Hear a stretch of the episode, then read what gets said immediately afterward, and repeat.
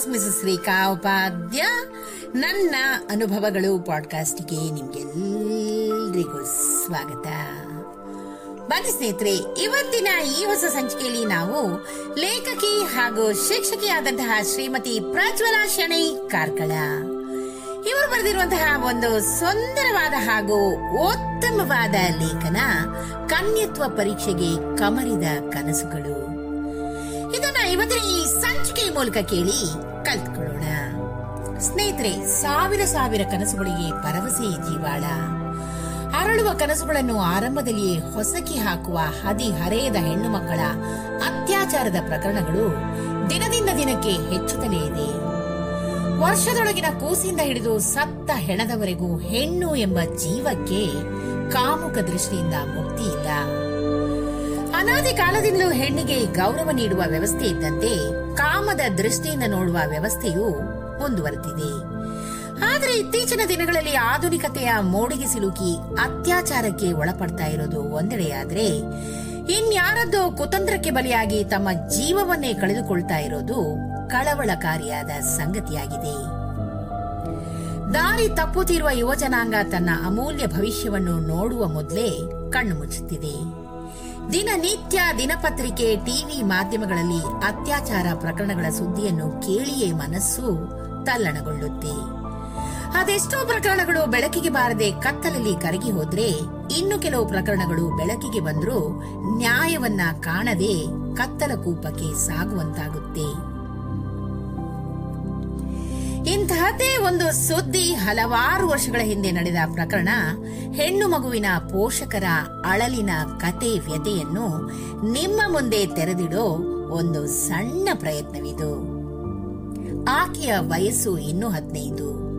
ಆಗಷ್ಟೇ ಆಕೆ ಪ್ರೌಢಶಾಲೆಗೆ ಕಾಲಿಟ್ಟಿದ್ಲು. ತಂದೆ ತಾಯಿಯ ಮುದ್ದಿನ ಮಗಳು. ಕಲಿಕೆಯಲ್ಲಿ ತರಗತಿಯಲ್ಲಿ ಪ್ರಥಮ. ತಾನು ಕಲಿತು ಅಪ್ಪ ಅಮ್ಮನ ಆಸೆಯನ್ನು ನೆರವೇರಿಸಬೇಕೆಂಬ ಕನಸನ್ನ ಆಕೆ ಹೊತ್ತಿದ್ಲು ಪ್ರತಿದಿನ ಮನೆಯಿಂದ ಶಾಲೆಗೆ ಹೋಗುವಾಗ ಅನ್ಯ ಕೋಮಿನ ಯುವಕನೊಬ್ಬ ಈಕೆಯನ್ನ ಗಮನಿಸ್ತಿದ್ದ. ಹಲವಾರು ಬಾರಿ ಈಕೆಯ ಸ್ನೇಹವನ್ನ ಬಯಸಿ ಮಾತಾಡಿಸಿದ್ರೂ ಈಕೆ ಅದ್ಯಾವುದಕ್ಕೂ ಕೈ ಜೋಡಿಸಿರ್ಲಿಲ್ಲ. ಆಗ ತಾನೇ ಮೈತುಂಬಿಕೊಂಡ ಈಕೆಯನ್ನು ತನ್ನ ಬಲೆಗೆ ಬೀಳಿಸಿಕೊಳ್ಳಲು ಷಡ್ಯಂತ್ರ ರಚನೆಯಾಗಿತ್ತು. ಒಂದು ದಿನ ಈಕೆ ನಡ್ಕೊಂಡು ಬರುವಾಗ ಆಟೋ ನಿಲ್ಲಿಸಿ ಮನೆಗೆ ಬಿಡ್ತೀನಿ ಬಾ ಅಂತ ಕರ್ದ. ಆಗ ಆಕೆಗೆ ಮನಸ್ಸಿಲ್ಲದಿದ್ರೂ ಆ ದಿನ ಎಡೆಬಿಡದೆ ಮಳೆ ಸುರಿತಾ ಇರೋದನ್ನ ಕಂಡು ಹೋಗ್ಬೇಕೋ ಬೇಡೋ ಅನ್ನೋ ಗೊಂದಲದಲ್ಲಿ ಆಕೆ ಇದ್ಲು. ಅದೇ ದಾರಿಯಲ್ಲಿ ನಾನು ಹೋಗ್ತಾ ಇದ್ದೀನಿ ಬಾ ಅಂತ ಕರೆದಾಗ ಆಕೆ ಆತನನ್ನ ನಂಬಿ ಆಟೋದಲ್ಲಿ ಕುಳಿತೇ ಬಿಟ್ಲು. ಸ್ವಲ್ಪ ದೂರ ಸಾಗೋದ್ರಲ್ಲಿ ಇನ್ನಿಬ್ರು ಯುವಕರು ಆಟೋ ಹತ್ತಿ ಆಕೆಯ ಬಾಯಿಗೆ ಕರವಸ್ತ್ರವನ್ನ ಹಿಡಿದು ಮೂರ್ಛೆ ತಪ್ಪಿಸಿದ್ರು. ಈಕೆ ಕಣ್ಣು ಬಿಡುವಾಗ ಅದೊಂದು ನಿರ್ಜನ ಪ್ರದೇಶದಲ್ಲಿದ್ಲು. ಎರಡು ಕೈ ಹಾಗೂ ಕಾಲುಗಳನ್ನ ಕಟ್ಟಿ ಹಾಕಿದ್ರು. ಅದೆಷ್ಟೇ ಕೂಗಾಡಿದ್ರು ಈಕೆಯ ಕೂಗಾಟ, ನರಳಾಟ ಯಾರಿಗೂ ಕೇಳಿಸಲಿಲ್ಲ. ಒಬ್ಬರಾದ ಮೇಲೊಬ್ರು ಈಕೆಯ ದೇಹವನ್ನು ಛಿದ್ರಗೊಳಿಸುವಂತೆ ಹಿಂಡಿ ಮರ್ಮಾಂಗವನ್ನು ಸೀಳಿ ತಮ್ಮ ಕಾಮ ವಾಂಛೆಯನ್ನ ತೀರಿಸಿಕೊಂಡಿದ್ರು. ನಂತರ ಇದನ್ನ ವಿಡಿಯೋ ಮಾಡಿ ಈ ಬಗ್ಗೆ ಯಾರಿಗಾದ್ರೂ ತಿಳಿಸಿದ್ರೆ ಈ ವಿಡಿಯೋ ತೋರಿಸಿ ಮಾನ ಹರಾಜ್ ಹಾಕ್ತೀವಿ ಅಂತ ಬೆದರಿಕೆಯನ್ನ ಕೂಡ ಹಾಕಿದ್ರು. ದೈಹಿಕವಾಗಿ ಹಾಗೂ ಮಾನಸಿಕವಾಗಿ ಜರ್ಜರಿತಳಾಗಿ ಈಕೆ ಮನೆ ಸೇರಿದಾಗ ಪೋಷಕರು ಈಕೆಯನ್ನ ಹುಡುಕಿ ಹುಡುಕಿ ಕಂಗಾಲಾಗಿ ಹೋಗಿದ್ರು. ತಮ್ಮ ಮಗಳಿಗಾದ ಅನ್ಯಾಯ, ಕ್ರೌರ್ಯವನ್ನು ಕಂಡು ಹೆತ್ತ ಕರುಳಿಗೆ ತಮ್ಮ ಜೀವವೇ ಹೋದಷ್ಟು ಸಂಕಟವಾಯಿತು. ವಿಷಯ ಹೊರ ಜಗತ್ತಿಗೆ ತಿಳಿದರೆ ತಮ್ಮ ಮಗಳ ಭವಿಷ್ಯದ ಪ್ರಶ್ನೆ. ವಿಷಯವನ್ನು ಹಾಗೆ ಮುಚ್ಚಿಡೋದು ಅಂತ ನಿರ್ಧರಿಸಿದ್ರು. ಈ ಘಟನೆ ಬಳಿಕ ಒಂದು ತಿಂಗಳು ಶಾಲೆಗೆ ಕಳಿಸಲಿಲ್ಲ. ತಿಂಗಳ ಮುಟ್ಟು ಕಾಣದಾದಾಗ ಪೋಷಕರು ಮತ್ತಷ್ಟು ಭಯಕ್ಕೆ ಒಳಗಾದ್ರು. ಆಸ್ಪತ್ರೆಗೆ ಕರೆದೊಯ್ದು ಪರೀಕ್ಷೆ ಮಾಡಿದಾಗ ಅವರ ಭಯ ನಿಜವಾಗಿತ್ತು. ಅತ್ಯಾಚಾರದ ಫಲ ಆಕೆಯ ಗರ್ಭದಲ್ಲಿ ಮೊಳಗೆ ಹೊಡೆದಿತ್ತು ಇಷ್ಟೆಲ್ಲ ಆದ ಮೇಲೆ ಆ ಕಾಮುಕರಿಗೆ ಶಿಕ್ಷೆ ಆಗ್ಲೇಬೇಕೆಂದು ನೊಂದ ತಂದೆ ಕಾಮುಕನ ಮನೆಗೆ ತೆರಳಿ ಹಲ್ಲೆ ನಡೆಸ್ತಾರೆ. ಮಗ ಮಾಡಿದ ತಪ್ಪೇನೆಂದು ಅರಿಯದ ಹುಡುಗನ ತಂದೆ ಪೊಲೀಸ್ ದೂರು ನೀಡಿದ್ರು. ತನ್ನ ಮಗಳ ಭವಿಷ್ಯಕ್ಕಾಗಿ ವಿಷಯ ಮುಚ್ಚಿಟ್ರು ಪೊಲೀಸ್ ಲಾಟಿಗೆ ಎಲ್ಲಾ ಪ್ರಕರಣವೂ ಬೆಳಕಿಗೆ ಬಂತು. ಪ್ರಕರಣ ಕೋರ್ಟ್ ಮೆಟ್ಟಲೇರಿತು. ಇಷ್ಟರಲ್ಲಾಗ್ಲೇ ಹುಡುಗಿಗೆ ಮಾತ್ರೆ ನೀಡಿ ಗರ್ಭಪಾತ ಮಾಡಿಸಲಾಗಿತ್ತು. ಇದರಲ್ಲಿ ಯಾವುದೇ ಸತ್ಯಾಂಶವಿಲ್ಲವೆಂದು ಹುಡುಗನ ತಂದೆ ಕೋರ್ಟ್ ಮೆಟ್ಟಲೇರಿದ್ರು. ಹಣದ ಆಸೆಗೆ ಬಿದ್ದು ನಾಟಕ ಬೇರೆ ಆಡ್ತಾ ಇದ್ದಾರೆ ಅಂತ ಆರೋಪ ಕೂಡ ಮಾಡಿದ್ರು. ಮೊದಲೇ ಅತ್ಯಾಚಾರ ಗರ್ಭಪಾತದಿಂದ ಜರ್ಜರಿತಗೊಂಡ ಈಕೆಯನ್ನು ನ್ಯಾಯಾಲಯ ಎರಡು ಬೆರಳು ಪರೀಕ್ಷೆ ನಡೆಸಿ ಈಕೆ ಕನ್ಯೆಯೇ ಅಲ್ಲವೇ ಎಂಬುದನ್ನ ಪರೀಕ್ಷೆ ಮಾಡಲು ಸೂಚಿಸಿತು. ಇದರಿಂದ ಆಕೆಯ ದೇಹದ ಮೇಲೆ ಆದ ಗಾಯಕ್ಕಿಂತ ಮನಸ್ಸಿನ ಮೇಲೆ ಆದಂತಹ ಆಘಾತ ವಿವರಿಸಲಾಗದ್ದು ಸ್ನೇಹಿತರೆ. ಆಕೆ ಮೇಲೆ ಅತ್ಯಾಚಾರ ನಡೆದಿರೋದು ಸಾಬೀತಾಯಿತು.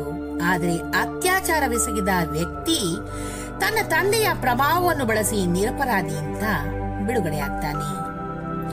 ಇಷ್ಟೆಲ್ಲ ನಡೆದು ನ್ಯಾಯ ಸಿಗದೆ ಒದ್ದಾಡಿದ ಜೀವ ಮುಂದೆ ಈ ಸಮಾಜದಲ್ಲಿ ಬದುಕಬೇಕಲ್ವೇ?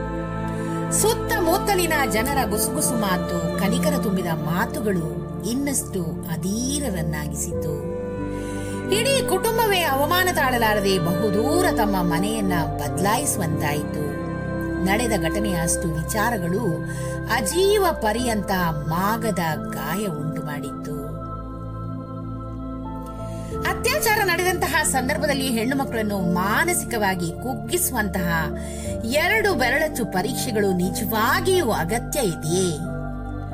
ಅತ್ಯಾಚಾರ ನಡೆದಿರುವುದನ್ನ ಸಾಬೀತುಪಡಿಸಲು ಅನ್ಯ ವಿಧಾನಗಳಿಲ್ವೇ? ತಂತ್ರಜ್ಞಾನ ಇಷ್ಟು ಮುಂದುವರಿದರೂ ಕೂಡ ಇಂತಹ ಪರೀಕ್ಷೆಗಳು ಅಮಾನವೀಯವಲ್ಲದೆ ಮತ್ತೇನು? ಎರಡು ಸಾವಿರದ ಹದಿನಾಲ್ಕರಲ್ಲಿ ಕೇಂದ್ರ ಸರ್ಕಾರ ಅತ್ಯಾಚಾರ ಸಂತ್ರಸ್ತರ ಮೇಲೆ ನಡೆಸುವ ಎರಡು ಬೆರಳಚ್ಚು ಪರೀಕ್ಷೆಯನ್ನು ನಿಷೇಧಿಸಿತು ಇಷ್ಟಾದರೂ ಇಂತಹ ಅಮಾನುಷ ಪರೀಕ್ಷೆಗಳು ಆಗಾಗ ನಡೀತಾ ಇರೋದು ಕಂಡು ಇತ್ತೀಚೆಗೆ ಎರಡು ಸಾವಿರದ ಇಪ್ಪತ್ತೆರಡರಲ್ಲಿ ಮದ್ರಾಸ್ ಹೈಕೋರ್ಟ್ ಎರಡು ಬೆರಳಚ್ಚು ಪರೀಕ್ಷೆಯನ್ನ ನಿಷೇಧಿಸುವಂತೆ ರಾಜ್ಯಕ್ಕೆ ನಿರ್ದೇಶನ ನೀಡಿತು ಕೆಲವು ದೇಶಗಳಲ್ಲಿ ವಿವಾಹ ಪೂರ್ವ ಲೈಂಗಿಕ ಚಟುವಟಿಕೆಗಳನ್ನು ತಡೆಯಲು ಹಾಗೂ ಎಚ್ಐವಿ ಹರಡುವಿಕೆಯನ್ನ ತಡೆಯಲು ಶಾಲಾ ವಯಸ್ಸಿನ ಹುಡುಗಿಯರ ಮೇಲೆ ಕನ್ಯತ್ವ ಪರೀಕ್ಷೆ ನಡೆಸುತ್ತೆ. ಭಾರತದಲ್ಲಿ ಈ ಪರೀಕ್ಷೆ ಸ್ತ್ರೀ ಅತ್ಯಾಚಾರದ ಹಾಗೂ ಲೈಂಗಿಕ ದೌರ್ಜನ್ಯದ ಭಾಗವಾಗಿರುವುದು ಖೇದದ ವಿಚಾರ ಸ್ನೇಹಿತರೆ. ಈ ಪರೀಕ್ಷೆಯಲ್ಲಿ ಪರೀಕ್ಷಿಸುವ ವೈದ್ಯರ ಎರಡು ಬೆರಳು ಸಂತ್ರಸ್ತ ಮಹಿಳೆಯ ಯೋನಿಯೊಳಗೆ ಸುಲಭವಾಗಿ ತೋರಿಕೊಂಡ್ರೆ ಆಕೆಯ ಕನ್ಯಾಪೊರೆ ಹರಿದಿದೆ ಎಂದು ಆಕೆ ಲೈಂಗಿಕವಾಗಿ ಸಕ್ರಿಯಳಾಗಿದ್ದಾಳೆಂದು ತಿಳಿಯಲಾಗುತ್ತೆ. ಎರಡು ಬೆರಳು ಸುಲಭವಾಗಿ ಭೇದಿಸದಿದ್ರೆ ಆಕೆ ಇನ್ನೂ ಕನ್ಯೆ ಅಂತ ತೀರ್ಮಾನಿಸಲಾಗುತ್ತೆ. ಕನ್ಯತ್ವ ಪರೀಕ್ಷೆ ಅಂತ ಕರೆಯಲ್ಪಡುವ ಈ ಪರೀಕ್ಷೆಗೆ ಯಾವುದೇ ವೈಜ್ಞಾನಿಕ ಆಧಾರವಿಲ್ಲ. ವಿಶ್ವಾಸಾರ್ಹವಲ್ಲ. ಸ್ನೇಹಿತರೆ, ನಮ್ಮ ಮಕ್ಕಳು ನಮ್ಮ ಭವಿಷ್ಯ. ಹೆಣ್ಣು ಮಕ್ಕಳ ಮೇಲೆ ನಡೆಯುವ ಅತ್ಯಾಚಾರ ಬಹಳ ಗಂಭೀರವಾದ ವಿಚಾರ. ಹೆಣ್ಣು ಮಕ್ಕಳ ರಕ್ಷಣೆ ಹಾಗೂ ಸುರಕ್ಷತೆ ನಮ್ಮೆಲ್ಲರ ಜವಾಬ್ದಾರಿಯಾಗಿದೆ. ಪ್ರತಿಯೊಬ್ಬ ಹೆಣ್ಣು ಮಕ್ಕಳಿಗೆ ಶಿಕ್ಷಣದ ಜೊತೆಗೆ ಆತ್ಮ ರಕ್ಷಣೆಯ ತರಬೇತಿ ಹಾಗೂ ಲೈಂಗಿಕ ಶಿಕ್ಷಣ ನೀಡುವ ಮೂಲಕ ಅರಿವು ಮೂಡಿಸಬೇಕು. ಆಗಲಾದರೂ ಸ್ವಲ್ಪ ಮಟ್ಟಿಗೆ ಅತ್ಯಾಚಾರದ ಪ್ರಕರಣಗಳು ಕಡಿಮೆಯಾಗಬಹುದು ಏನು? ಏನಂತೀರಾ? ಸ್ನೇಹಿತರೆ, ಎಷ್ಟೊಂದು ಉತ್ತಮವಾದ ಮಾಹಿತಿಯನ್ನ ಶ್ರೀಮತಿ ಪ್ರಜ್ವಲ ಶೆಣೈ ಕಾರ್ಕಳ ಅವರು ಇವತ್ತಿನ ಈ ಸಂಚಿಕೆ ಮೂಲಕ ನಮ್ಮ ಮುಂದೆ ಪ್ರಸ್ತುತಪಡಿಸಿದ್ದಾರೆ. ಇವರಿಗೆ ಅನಂತಾನಂತ ಧನ್ಯವಾದಗಳನ್ನು ಅರ್ಪಿಸುತ್ತಾ ಈ ಸಂಚಿಕೆನ ನಾನು ಇಲ್ಲೇ ಮುಗಿಸ್ತಾ ಇದ್ದೀನಿ. ಈ ಒಂದು ಉತ್ತಮವಾದ ಮಾಹಿತಿ ನಿಮ್ಗೆ ಇಷ್ಟವಾಗಿದ್ದಲ್ಲಿ ದಯವಿಟ್ಟು ಇದನ್ನ ಲೈಕ್ ಮಾಡಿ, ಶೇರ್ ಮಾಡಿ ಹಾಗೂ ನನ್ನ ಪಾಡ್ಕಾಸ್ಟ್ ಅನ್ನ ಫಾಲೋ ಕೂಡ ಮಾಡಿ ಸ್ನೇಹಿತರೆ. ಧನ್ಯವಾದಗಳು.